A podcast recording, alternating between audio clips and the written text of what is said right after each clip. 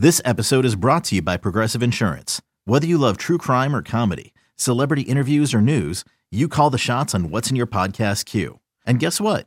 Now you can call them on your auto insurance too with the Name Your Price tool from Progressive. It works just the way it sounds. You tell Progressive how much you want to pay for car insurance, and they'll show you coverage options that fit your budget. Get your quote today at Progressive.com to join the over 28 million drivers who trust Progressive. Progressive Casualty Insurance Company and Affiliates. Price and coverage match limited by state law.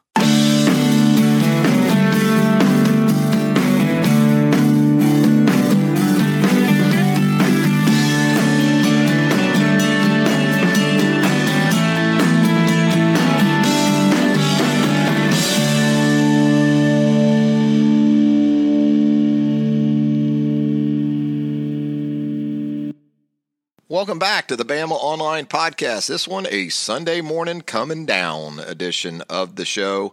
Travis Ryer, senior analyst for BOL, with you on the program.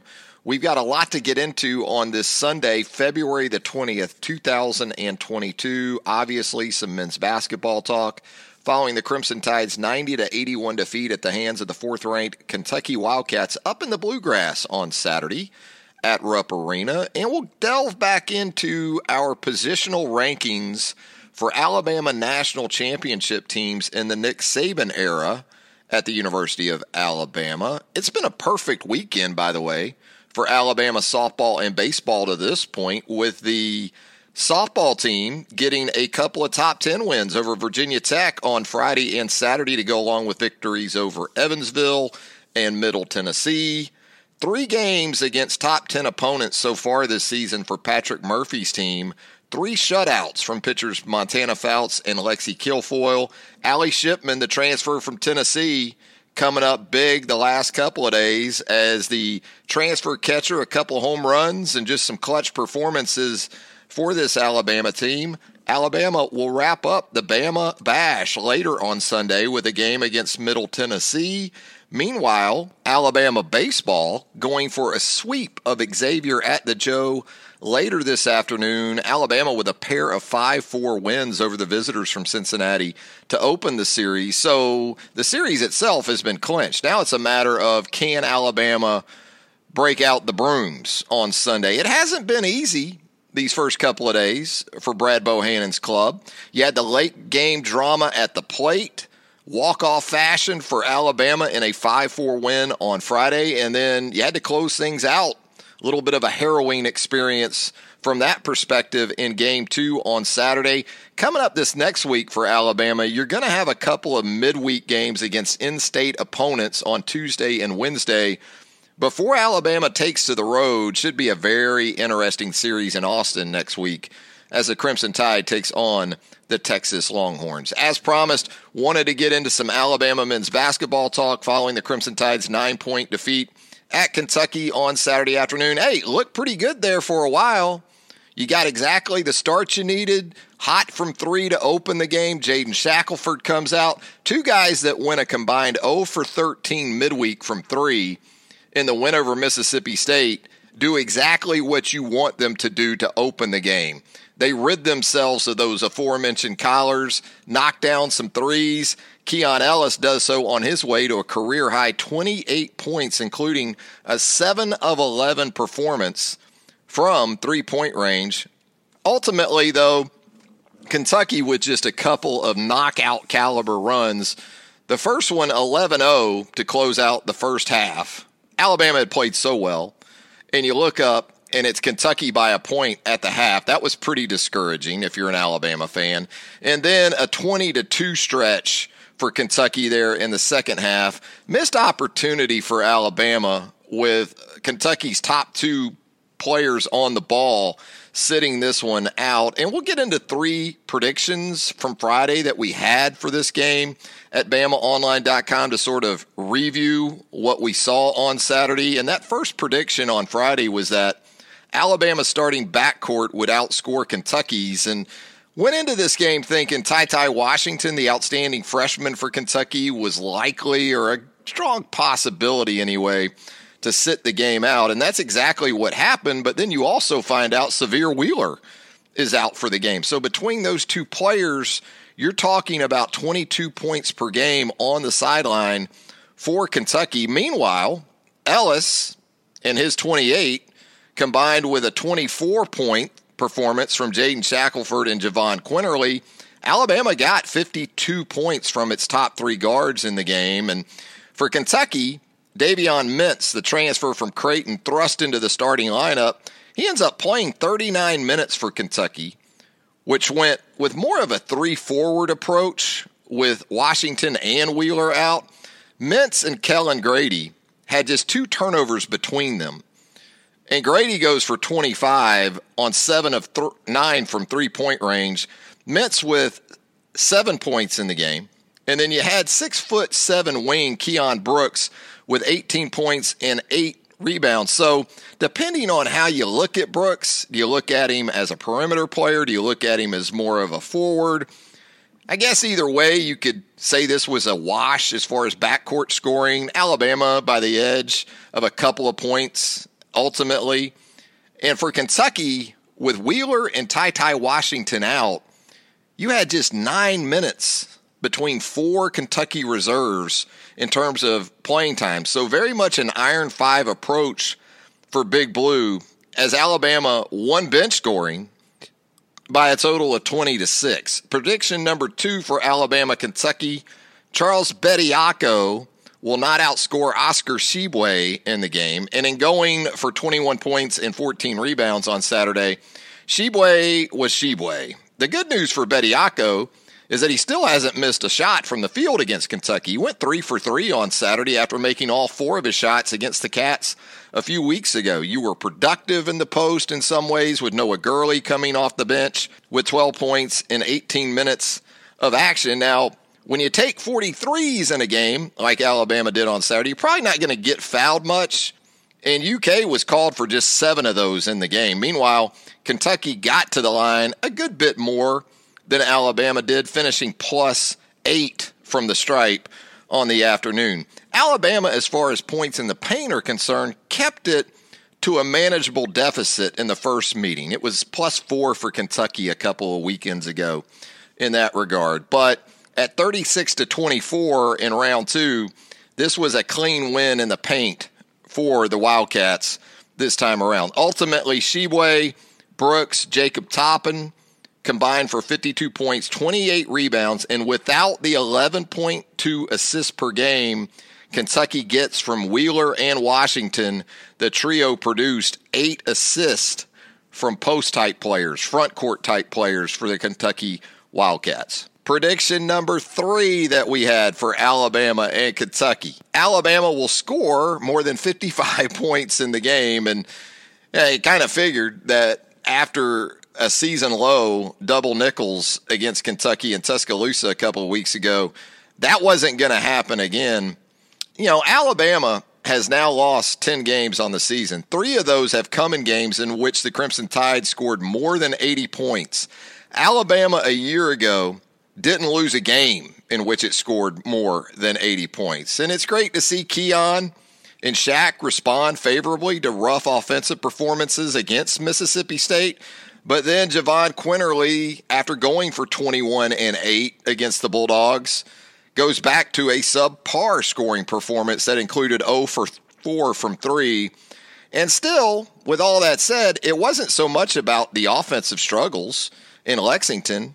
81 points, 14 threes. Those sound really good. But when the other guys shoot 53% from the field, including 64% from 3 and nearly 80% from the free throw line, you're probably not going to win too many of those kind of games. And look, Kentucky did what a top 5 team is supposed to do when it is shorthanded. UK is clearly worthy of a 1 seed, especially if we're talking about Kansas being on that line in the latest seeding reveal, because you don't have to harken back too far to recall the thumping Kentucky put on Kansas in Lawrence just a short time back. And with all that being said, it's on to Nashville Tuesday for a matchup with the Vanderbilt Commodores at Memorial Gymnasium. Vandy improving. Vandy with a win over Texas A&M on Saturday. Memorial Gymnasium has been a house of horrors for Alabama in the past, but need to remember Alabama has won 2 straight up there and 4 of the last 5 in the series. As far as SEC play is concerned, with the win over Alabama on Saturday, Kentucky tightens things up in the league standings because Auburn fell on the road at Florida. I saw a stat, incredible stat. Auburn has not won in Gainesville since 1996, and the Gators get it done one more time against the nation's number 2 ranked team this time around. How about Florida fans rushing the court after the game? Arkansas did it too after beating Auburn. That just doesn't strike me as right. And I'm not trying to be scream at the sky old guy, but we're talking about teams and programs that have won national championships rushing the court against a program that never has. I don't know. Hey, to each their own, I guess. But again, when you look at the SEC league standings, Auburn's still in first place at 12-2 in the conference. Kentucky now at 11-3. You have Arkansas and Tennessee tied for third at 10-4. And then you have Alabama in a gaggle of 4 teams, LSU, Alabama, Florida, South Carolina, all at 7-7. Some of this is going to play out over the final 2 weeks of the regular season, especially when you look at it from Alabama's point of view. As far as South Carolina and LSU are concerned, Alabama will see South Carolina in Tuscaloosa next Saturday. Alabama will close the regular season with a trip to Baton Rouge to take on LSU on March the 5th. And, of course, again, Vanderbilt coming up on Tuesday. That's going to be an 8 p.m. Central tip on the SEC Network. And then Alabama's final midweek game of the season, of the regular season, Texas A&M visits Coleman Coliseum on March the 2nd. And as far as potential SEC seeding goes with the tournament, Alabama in a pretty good spot with those 4 teams that it's tied with right now, having a win over Florida earlier in the season, also a win over LSU. So another opportunity coming up over these final 4 games for the Crimson Tide to get to 10, maybe 11 SEC wins before Tampa. All right, who wants to delve back into our positional ranking series for national championship teams at Alabama under Nick Saban? I do. So let's go ahead. Let's get back into it. We've already done safeties. We've done quarterbacks. We've done inside linebackers, running backs, wide receivers. All of those great reasons why, if you haven't already, you should subscribe to the Bama Online Podcast, because if you were subscribed to the pod and you had missed maybe some or all of some of those position ranking updates in various pods that we've done, you'd be able to go to your podcast library, and there we would be. The Bama Online Podcast, ready to go.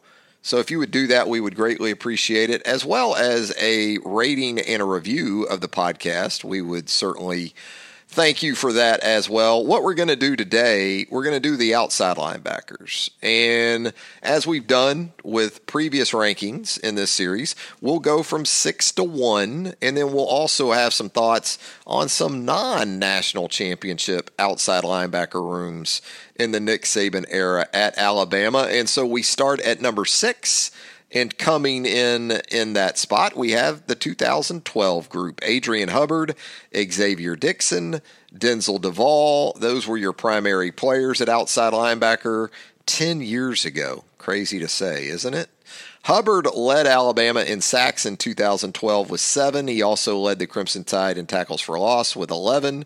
Xavier Dixon, 3.5 sacks, 5 tackles for loss. So we start things off in the 6th spot with 2012. Coming in the 5 spot, this is a group that, if it had stayed healthy from start to finish in 2017, may have made, I don't think there's any may have made to it, would have made a very strong case for the top spot among national championship outside linebacker rooms in the Nick Saban era at Alabama. Instead, Christian Miller and Terrell Lewis, as we recall, both injured in the season-opening win over Florida State in Atlanta that season. Christian Miller played in just 4 games in 2017. Terrell Lewis played in just five. Both those guys, it was really late in the season until we saw them again. There was a lot of Anfernee Jennings in 2017, some Jamie Mosley, some Dylan Moses as a true freshman. Dylan actually had to work between outside and inside linebackers because you had so many injuries to both those positions in 2017. Rashawn Evans was primarily an inside linebacker, but you could leave him out on the field and dime and play with him as a pass rusher in that sort of role back in 2017. So as much as anything, it was just injuries that kept the 2017 group from ranking far higher on this list than five. At number four, this may seem a little low to some Alabama fans, but 2011, Courtney Upshaw, Alex Watkins, Xavier Dixon. You know, when you think about it in terms of Dime Rabbits personnel, 2011 could leave Dante Hightower on the field in Dime to go along with Courtney Upshaw and then come with C.J. Mosley. That's a pretty stout trio. So if you want to make an argument for this group to be higher than four, even if it's simply because, well, that damn 2011 defense was one for all time, I'm here for it. I'll listen to that. Courtney Upshaw in 2011, 52 total tackles, 9.5 sacks, 10 quarterback hurries. Number three, this may be a little higher than some people would have figured in this ranking. But I went with 2009, Eryk Anders, Corey Reamer, Courtney Upshaw. Eryk Anders, for a guy that Nick Saban never would have recruited, as we know, Eryk Anders, a holdover from the Mike Shula era. Great, great season in 2009. 65 total tackles, 5 sacks, 13 tackles for loss. He had 3.5 TFLs against Auburn down on the Plains in 2009. He had the strip sack of Garrett Gilbert in the BCS National Championship game win over Texas. You look at sack numbers and really just tackles for loss numbers for that 2009 defense. Well, certainly Rolando McClain is up there at the top in TFLs, but in sacks, Marcel Darius with 6.5, Javier Arenas with 5 sacks. And given that Javi was utilized as a blitzer a good bit from the star position in the nickel and dime packages, maybe not a huge surprise to see a somewhat diminutive defensive back with 5 sacks in 2009. Courtney Upshaw with a sack. And you had Corey Reamer with a couple of sacks. And as we recall in 2009, we talked about this in connection with the inside linebacker position rankings a week or so ago. Reamer was needed inside to go along with Rolando McClain once you saw Dante Hightower go down for the remainder of the season. I believe it was week 4 against Arkansas. He took that cut block in Tuscaloosa, blew his knee out. You had Corey Reamer helping out inside as well to go along with what he was doing at strong side linebacker. So in the 3 spot, we go 2009. 2020 checks in at number 2. Will Anderson is a true freshman. Christopher Allen really coming into his own a season ago. Christopher with 13 tackles for loss and 6 sacks in 2020. Will Anderson, 10.5 tackles for loss, 7 sacks, 13-game season. Remember, yes, Alabama ran the table on its way to a national championship, but it was a 13-game season instead of 15. So you take that into account, but big finish to the second half of that season for Will Anderson. As you might recall, Will was painfully, agonizingly close to some sacks in the first half of that season, started to really get home over the back half of the 2020 season. And so 2020 checks in at number 2. Number 1 on our list of outside linebacker rooms for Nick Saban's 6 national championship teams at Alabama, we went 2015. Tim Williams, Ryan Anderson, Rashawn Evans early in his career, Dylan Lee, Denzel Duvall. Tim Williams with 12.5 tackles for loss, 10.5 sacks in 2015. Ryan Anderson, 11.5 tackles for loss, 6 sacks. Rashawn Evans, 4 sacks. You might remember that 2015 game at Mississippi State. I'm sure Dak Prescott has tried many times to erase that one from the memory bank, because Dak was sacked 9 times in Starkville by Alabama. Alabama in 2015 with a Saban era at the time high of 52 sacks. So to recap, 6, 2012, 5, 2017, 4, 2011, 3, 2009, 2, 2020, 1, 2015, and what about some of these non-national championship teams at Alabama when you consider the outside linebacker positions?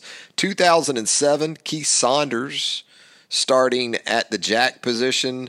Kind of an amazing stat or two for Keith in 2007 in that in 13 games, he did not have a sack or a tackle for loss. Now, Ezekiel Knight did have 11 tackles for loss and 3 sacks. And so much of the negative play production in Nick Saban's first year on the job came from Wallace Gilberry from the defensive end position. Wallace with 27 tackles for loss and 10 sacks. And those were numbers that I wondered if another Saban-era defender would come close to until, well, the 2021 season when Will Anderson smashed both of those. 2008, Brandon Fannie at the jack position, 9 tackles for loss and a sack. You also had Corey Reamer, Eryk Anders, Courtney Upshaw as a true freshman in that mix. 2010, you had Courtney Upshaw and Alex Watkins primarily as your top 2 guys on the outside. Courtney with 14 and a half tackles for loss, 7 sacks. And, of course, he damn near killed Kirk Cousins in the blowout of Michigan State to cap that 2010 season. And Courtney and that defense really utilized that game as a springboard into a dominant 2011. 2013, Adrian Hubbard, Denzel Duvall, Ryan Anderson, Xavier Dixon. Just 22 sacks for Alabama in 2013. 2014, Xavier Dixon, kind of one of these low-key guys at the outside linebacker position. 9 sacks, 12 and a half tackles for loss, 10 quarterback hurries. That's solid. Ryan Anderson had 8 tackles for loss, 3 sacks. Also had Tim Williams, Denzel Duvall in that group. And this is when Anderson really started to take off, really saw him move into 15 and 16 and become more and more of a dominant player. Same pretty much true for Tim Williams as well. Speaking of that duo, 2016, Anderson and Williams combined for 35 tackles for loss. Both had 9 sacks in that 2016 season. Ryan Anderson also forced 4 fumbles. Williams forced 2. Anderson had 10 quarterback hurries. Williams had 12 quarterback hurries.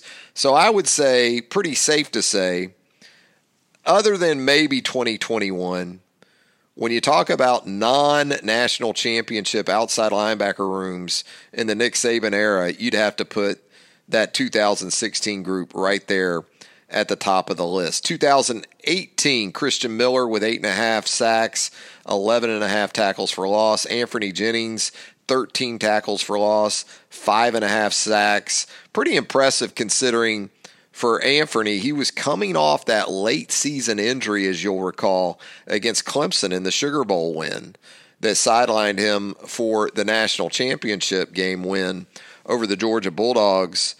Jennings also in 2018 had 11 pass breakups. That's incredible for an outside linebacker who really wasn't dropping a ton into coverage, but most of that coming as a pass rusher. Christian Miller in 2018 had 12 quarterback hurries to go along with his 8.5 sacks. 2019, you had Anfernee Jennings and Terrell Lewis together. Those guys were pretty much the guys at the outside linebacker spots. Anfernee was the every down guy. And Terrell, you would see more and more as an every down guy as the season wore on. But together, Jennings and Lewis with a combined 24 tackles for loss, 14 sacks, and 24 quarterback hurries in 2019. And then, of course, the 2021 group, Will Anderson. The Andersons have it at the outside linebacker position for Alabama, it seems. Will Anderson, 33.5 tackles for loss, 17.5 sacks. Dallas Turner, with much of this, if not all of this, over the second half of the season, 8.5 sacks, 10 tackles for loss. You had the Christopher Allen injury early in the season. Drew Sanders stepped in. He had an injury that opened the door for Dallas Turner to get in there and do his thing. You think about the numbers for Anderson, as great as they are, and you ponder the possibilities had Christopher Allen stayed healthy, not just in terms of what Allen's numbers might have looked like, but how Anderson's numbers might have been even better with a healthy Christopher Allen going wire to wire at the other outside linebacker position. Well, there you go. There is your latest installment to the position room rankings for national championship teams at Alabama under Nick Saban. Hope you enjoyed it. It's been a lot of fun on the latest edition of the Bama Online Podcast. Once again, if you haven't subscribed to the pod already, we certainly hope you'll do that. Leave us a rating and a review. That would help us out tremendously as well. And, of course, you want to keep it locked to BamaOnline.com for all things Crimson Tide, Charlie Potter, Tim Watts, Hank South, Kirk McNair, myself. We're going to do our best on a daily basis to keep you as informed and occasionally perhaps even entertained with us there at BamaOnline.com. Travis Ryer thanking you once again, and until next time, so long, everybody.